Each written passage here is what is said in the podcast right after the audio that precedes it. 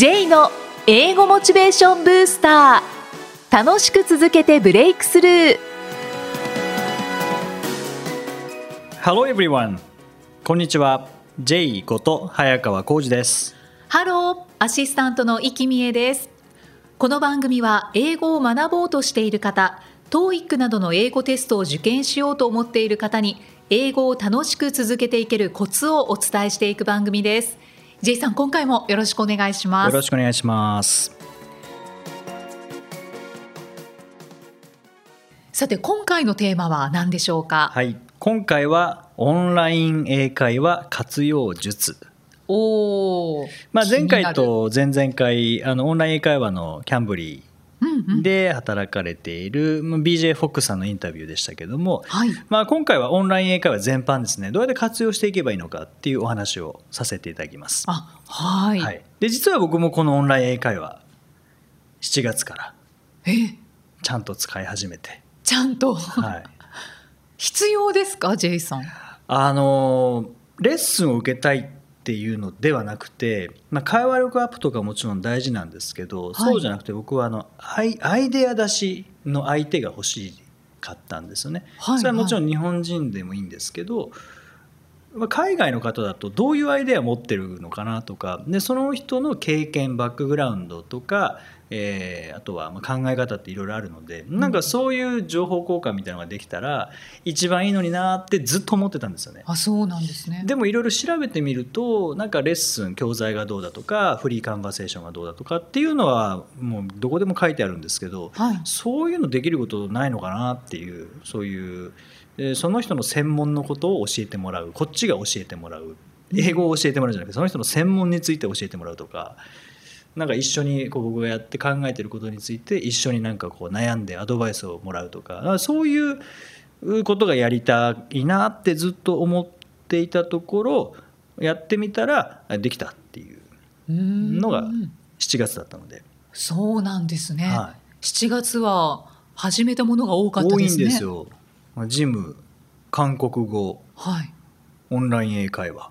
うんうん、でまあ1か月ぐらい経とうとしているっていはい。う中で、はい。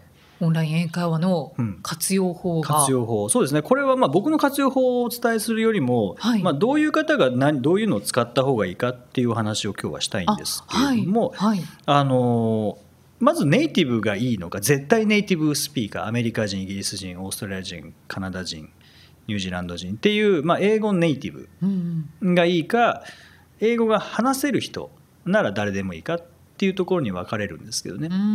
でこれ分かれるのはうん別にどちらでもいいんですけれどもただ金額に関して言うと安さを取りたいっていう方はネイティブスピーカーではなくなるんですね。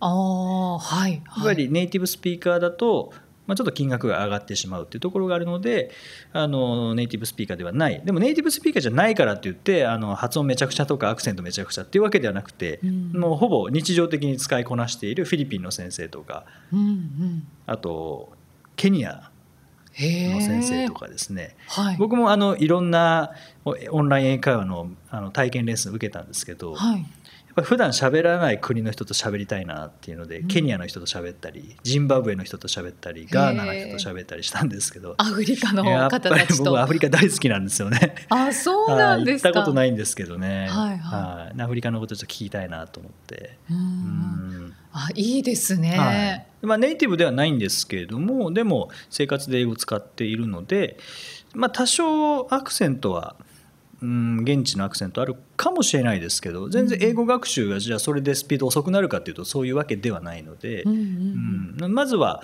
あのとにかく話す機会を作りたい。しかも安く作りたいっていう方はそういう、まあ、フィリピン人の先生とか、はい。えーまあ、英語を第二外国語として使っている先生から教えてもらうのが一番いいですよね。うんうんうんうん。ジェイさんがその無料体験を受けてみて、えーネイティブの方ではないそのアフリカのはい。先生とか、はフィリピンの先生とお話をしてみて、はい。あなんかなまってるなとかなんかちょっと違うところがあるなとかは感じることはなかったですか？あのまあ、アメリカイギリスとかのアクセントとはちょっと違うなっていうのは感じましたけどじゃあそれによってなんかこっちに悪い影響があるのか、学習者の方に悪い影響があるかっていうと、まあ、そういうわけではないですし、まあ、そもそも英語を使って仕事をする場合でも必ずしもアメリカイギリスオーストラリアニュージーランドカナダが相手ではないですからね。東南アジア相手だと、やっぱりなんていうかこう鉛のある英語を喋る人たちと接していかなきゃいけないので、まあ、そういった意味では多少鉛が、うん、あってもそのトレーニングにはなりますよね。あなるほど、うん、ね表現おかしいとかではないので。はいはい、うんじゃあそこは心配ないですね。そうですね。はい。あとまあ価値観とかはやっぱり面白いですよね。アフリカの方って。が動物園の話したら、ケニアの方に動物園の話をしたら、そこの動物園にはタイガーはいるのかみたいな。トラトラ好きなのかなと。タイガーはいるみたいな話をして。動物のことは任せろっていう感じがしますけどね、ね、アフリカの方たち、は。い、だからタイガータイガーいるのかなみたいな多分なんか気になったんでしょうね。動物園にはタイガーいなかったら動物園じゃないみたいな ことなのかもしれない。よくわからないですけど。はいはい。うん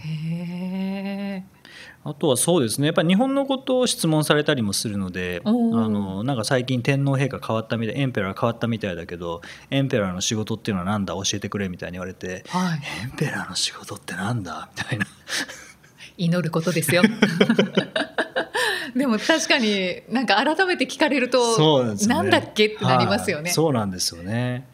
そういうなんか自分の勉強にもなりますしね、うん、面白いですね、はいまあ、一方でいや絶対ネイティブがいいっていうあのアメリカ、イギリスカナダニュージーランドオーストラリアっていう方がいいっていう方はもちろんそういうオンライン英会話学校もありますし、はい。はい、そうすると、まあ、表現は当たり前ですけどね。あの自然、まあ、ネイティブですしあとは、まあ、映画でよく聞くような英語ですよね。うんはいはい、うん、僕がやり取りしたのはフロリダに住んでるアメリカ人の方で、えー、なんか自分で仕事もやっていてもともと DJ をされててみたいな。今はその動画を作ったりとかそういうあとはマーケティングの仕事をしてるとかって言って。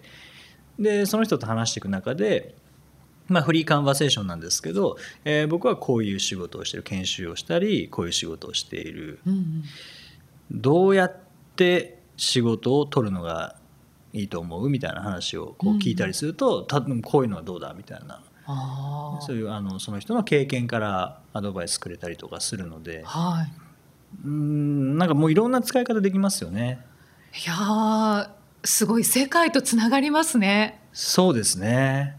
もちろんあのまずは英語をちゃんと勉強したいという方はそういうレッスン教材があってレッスンっていうのもありますし、はい、あとはロールプレイができたりっていうのもありますし、うん、A さん B さんに分かれてとかっていうこともできますし、もう何でもできますよね。ここまでできるんだオンライン英会話って思いましたね。あそうですか、はじゃあ自分が何をオンライン英会話で学びたいのかっていうのをまずはっきりさせて、うん、そこですね。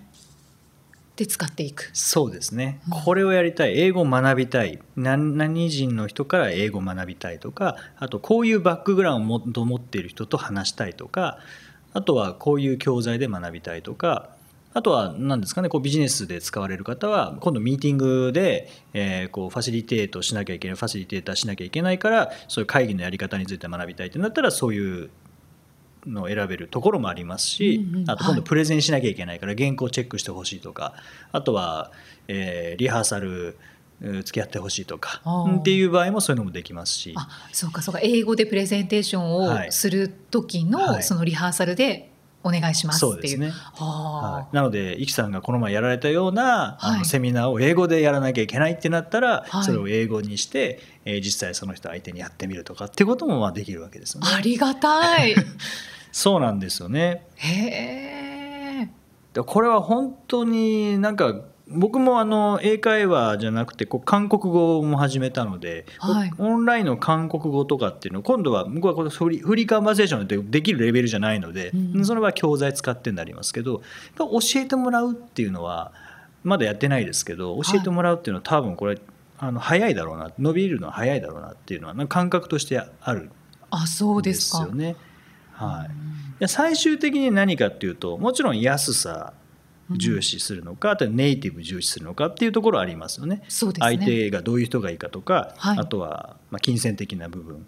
それから毎日なのか週3回なのかとかっていう回数もありますしあとはレッスンスタイルですね。教材がいいのかフリーカンバセーションがいいのかとか。うんうん。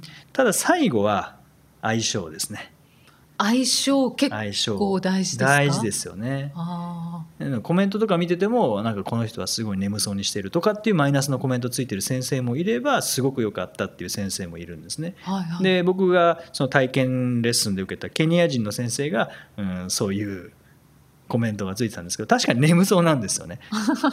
でも多分それは眠いんじゃなくてそういうふうになんか眠そうに聞くタイプなんじゃないですかねその人が。まあ、それ気になっちゃう人は多分気になるんでしょうし僕は全然気にならなかった。動物園の話ずっとしてたので。はいはい。でタイガーがいるのかみたいな話でであのシンガポールのナイトサファリに行ってとかって、はい。タイガーはいたのかとか言って大河にこだわりますね。タイガーにこだわるのであタイガーいたと思うんだけど、まあ、夜だからよく分かんないからこう説明聞いてあそこにはタイガーがいるって言ってたけど見えないからあれはタイガーだったかもしれないしまあ ドッグだったかもしれないよねって言ったら笑ってくれたので。ああ、はい。それをまあ英語でやり取りするんですよね。です久々に動物園の話しましたよねその。そうですか。は。ええだからもう最後は本当相性なので、まあ、そのために無料体験レッスンどんどん受けていただきたいなと思うんですよね。あ無料体験レッスンを。うんで無料体験レッスンのいいところは何かっていうとそのまずオンライン英会話ってどういうものか分かるっていうのと、うんそれからもちろん相性もそうですしはい。ですねで無料体験誰誰を受けるかっていうこれはもう決められる自分で決められるのでで無料体験してあこの人いいなって思ったら実際にお金払って受講し始めてもその人を選べるんですね。うんううん。ん、ただ人気ある先生だとちょっと予約取れなくなるかもしれないですけどね、ああ、うん。その辺はちょっと何とも言えないですけど、はいうん。はい。ただまあまずは無料体験レッスン。もうどこの英会話もやってますのでこう受けていただくのはおすすめですよね、うん。で今スマホでもいけますからね。ねえ本当に便利な世の中になりましたよね。本当そうですね。ああとにかくじゃあ無料体験レッスンをいや本当おすすめですね。はい。受けてみましょうと。そうですね。もうオンライン英会話で検索したらもういっぱい出てくるので、うんうん。でまあとりあえずいろいろ受けてみて。で多分全部の学校を受けたらそれだけで英語力結構上がると思うんですけどね。うーん。そうですよね。でここいいな、ね。ここ合うなっていうところがあれば継続してもいいと思いますし、うん。うん。ちょっとオンライン英会話合わないなと思われたらもちろんやる必要ないですしね。はいははいい。一つに絞らず、うんね二三個使ってもいいわけですしね。そうですね。はい。まあオンライン英会話おすすめですね。はい、はい良さがすごくよくわかりました。はい。ありがとうございます。英語で名言。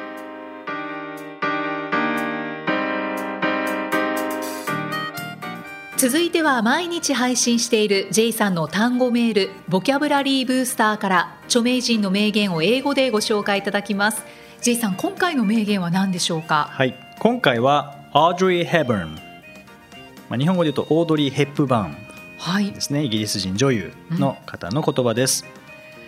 As you grow older, you will discover that you have two hands, one for helping yourself, the other for helping others. As you grow older, you will discover that you have two hands, one for helping yourself, the other for helping others. え手を一つ二つはい。とかなんか言ってますかそうそうです。そうです。成長するにつれて分かることは、あなたは2つの手を持ち、1つはあなた自身を助けるため、そしてもう1つは他人を助けるためだということです。あー。二つの手があり、はい。一つは自分、自分。もう一つは他人。を助ける。はい。J さんはなぜこの名言を選ばれたんですか？うーん、まあ、まずオードリー・ヘップバーンってこういろいろボランティアとかもされてましたよね。アフリカに行ったりとかして、で、まあ、その活動がまさにこの言葉に表れているのかなっていうので、まあ、女優としてもちろん成功されてそれは自分自身を助けるため自分の才能とか、まあ、外見とかをフルに生かして。でただそれだけではなくて、まあ、だいぶもちろんお金もたくさんもらったと思うんですけど、うん、それで終えずにやっぱり自分がこう有名になることによってそれを他人のためにこう使うっていうのをまさにこれ実践されてた方ですよね。でもちろんそう考えるとすごい大きな話になるんですけどこれでも僕らもそうで、例えばイキさんも僕もそうですけどなんかどこかの組織に所属しているわけではないので、うんうん、あのお仕事を作っていくとか、まあ、いただいていくわけですけども、はいはい、これ完全に自分たちだけのためにやっていたら仕事なくなりますもんね。なくなりますね。うんなんかなんか仕方ない仕事をやるかみたいなことじゃないですからね。うんうん、やっぱりもう多数いる中で選んでいただいてるので、ね、それだけ期待もしていただいてると思うんですよね。で例えばじゃあ、えー、なんだろうこう期待に応えられなかったとして、うん、でもあこんなお金もらえるんだとかってなったとしたらもう完全に自分のためですもんね。うん、そうですね。なっちゃうのでもう本当に2つの手が自分のためになってしまうので、はいはい、そしたらもう2回目はないですし、うん、もっと言うと仕事依頼していただく方の先にまたお客さんいらっしゃいますからね。それは社員の方かもしれないですしその依頼主の方が集めたお客さんかもしれないです。その人たちも満足してもらわないと依頼していただいた方は満足できないですしそうしてくれると思って依頼してくれてるわけですからね。うんうんうん、僕らがやることもやっぱり依頼していただいた方も満足させながらその先で困ってる人たちも満足させなければいけないっていうところがあるので、はい、まさにこれだなっていう仕事の仕方としてこれだなっていうふうに思いましたね。うん、自己犠牲があの、まあ、美しいのかもしれないですけどじゃ完全に自己犠牲で全部他人のためってやったら今度はこっちが持たなくなってしまうので。そうですね、だから2つあるうちの1つの手は自分。1つの手は他人、はい。このバランス、うんうんうん、自分も成長しながら相手に貢献していくという、はい、そんな感じですかね。そうですね、はい、バランスですね。これはあのフリーでやってる、まあ、私たちって言ってもいいんでしょうか、はい、はい、に限らず、うん、きっとバランスは必要でうん、で一つはやっぱり自分のためでもあるしでもう一つはあの相手のためお客さんのためでもあるっていうのを忘れずにいきたいですね。そうですね。僕あの好きなのがあってあのこう指をこうこうって言って見えない見えないです。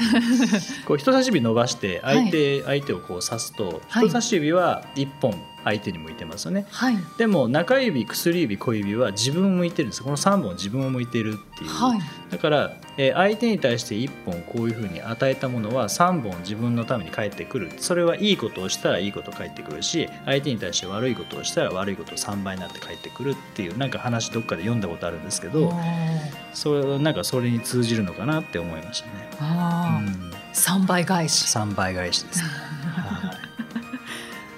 ありがとうございます。J's Topics さあこのコーナーでは J さんにまつわるあれこれをお話しいただきます。さあ今回のトピックスは何でしょうか？はい。今回は短歌。短歌？短歌。え？習い始めたんですか？いやいや習ってはないんですけど、はい、僕はあのあいつだったかな？6月ぐらいかな？6月の最初の方ですかね、はい、にあのご飯一緒に食べに行った、まあ、ほぼ初対面の人がいて、はい、まあ、英語の先生なんですけどその方が短歌をやっていて、まあ、フェイスブックでつながっているのでなんか短歌やられてるなな着物みたいな着物っていうのかな？着ているなっていうのは写真では知ってたんですけど、実際にこう話してみてなんていうかなこう言葉の使い手っていうんですかねはい。言葉ってこういうふうに使うんだって思ったんですねその喋りながら。で喋りながら「そういえば短歌やれてるんですよね」とか言って「ああそうなんですよ」とかって言って。でじゃああのえどんなの作られるんですか?」とかって聞かせてもらったら何ちょっと忘れちゃったんですけど、はいはい。あれ五七五七七ですよね。そうですね。最初の五言ったらその五分あのイメージ。で次の七言ったらその七のイメージがつつあの追加されてではい。五。でまたイメージ。七七で。どんどんどんどんその情景が頭の中に浮かんだんですね。うんうん。うわこれすごいと思って。はい。でその方はもうもう何回も入賞されている短歌コンテストで何度も何度も入賞されているっていう人で。そうなんですそのね話を聞いて「じゃあ僕もやります」って言って。え「そしたらいいのありますよ」って言って。今度あのなんとかコンクールが、えー締め切りがいついつですよ。じゃあ出しますって言って。出したんですよ。あだ出したんですか？出したんですよ。いいかがでしたか？結果はまだですけど、ね。ああはうまくというか納得できるもい、いのはやー納得はできないですねまだ。やっぱまだ初心者なのでうんうん。でもこれはね絶対ハマるなっていうのは僕でも俳句と短歌にはまることは小学校の時に分かってたので。小学校ですか？いつか早いです、ね、いつかハマるっていうのは小学校ではまってないですよ、はい。えー授業でやった時にあえー自分の性格からして、まあ、俳句か短歌はいくついつかハマるなって思って、うん。えー今で今来ましたね。ああやっと ついに。ついに来ました。そうそう俳句もね興味あって、俳句は始めなかったんですけど短歌はそうですね。なんかこう衝撃だったので始めましたね。始めたっていうか、うん、1回だけですけどね。送りました。じゃあ俳句よりも長めで、ね、よりこう情景を思い浮かびやすいとか。そうですね。でななぜ俳句よりいいなって思ったかっていうと短歌に季語はいらないって言われたので。あああ自由度が高いんだと思ってしかも文字も多いのでさらに自由度高いので、うん。あ僕はこっち向きだなと思ったんですね。うんうん制限がないんですね、はい。はい。へえこれから楽しみですね。そうですね。なんか調べて短歌またコンテスト出したいなと思いますけどね。うん。うん。なんかどどういうのがうまくてどういうのがっていうのがダメかってよく分かんないので、まあ、いろんな人のを読みながら、はあこういうのいいなとかあとちょっと僕はあの個人的にちょっともうこうダジャレを短歌に入れたくなるので、ああそれもありなんですか？まあ、別にルールないんじゃないですか。ダジャレ入れたらダメとかないじゃないですか、ね。ああああはへえい、そんな感じでちょっとそれもやっていきたいなっていう。はい。はい。じゃああの番組ではい。披露して露はしないくださいね。嫌です。楽しみにしています。嫌です第117回お送りしてまいりました。さて J さんはたくさんツイッターではい。つぶやいたりとかい。リツイートをされていますけれども、はい。あの J さんがリツイートされていた中で、えー、J さんのセミナーに参加されていた方はい。が感想をこうはい。つぶやかれていましたよね、はい。せっかくなのではい。ご紹介させていただきます。あはいありがとうございます。はい、えっとリーアンさんというはい。方なんですけれども、はい先日受講した TOEIC 講師向けセミナーで J さんがおっしゃっていたこれが社会人の勉強に大事なのでしょうね。時間は作るものではなく埋めるもの。確かにちょっとした空き時間を埋めるようにして勉強している人が大半じゃないかな。隙間時間の活用はまさにこれ。というはい。講師向けセミナーに参加されたそうですね。方ですね、はい。今あ本当にそうだって感じた方いらっしゃるかもしれないですね。うん。まあ本当で時間作ろうとしても作れないんですよね。特に社会人になるとやっぱり忙しくなってしまうので、はい。作ろうとしても作れないので、もう埋めてしまう。ここから7時から7時15分は、えーあミーティングとか。うんうんうん。で僕はその後にジム行くとかその後韓国語みたいな感じでもう埋めてしまえば一応それやることになるので、はいはい。うん。そうするとスケジュールに沿って行動することになるのでなんか無理やり時間を空けるとかではないんですよね。うんので、まあ、おすすめはそうですね。時間は埋めてしまう、はい。でまあ、可能であれば朝の方がいいですけどね。夜よりは。うん。この時間何かに使えるなって思った時にじゃあそこ埋めようっていう感覚で、はい。こう時間を作っていくはい、っていう感じですかね。そうですね。それでも何時から何時まででもいいですし、えー駅のホームに着いたらこれをやるみたいな。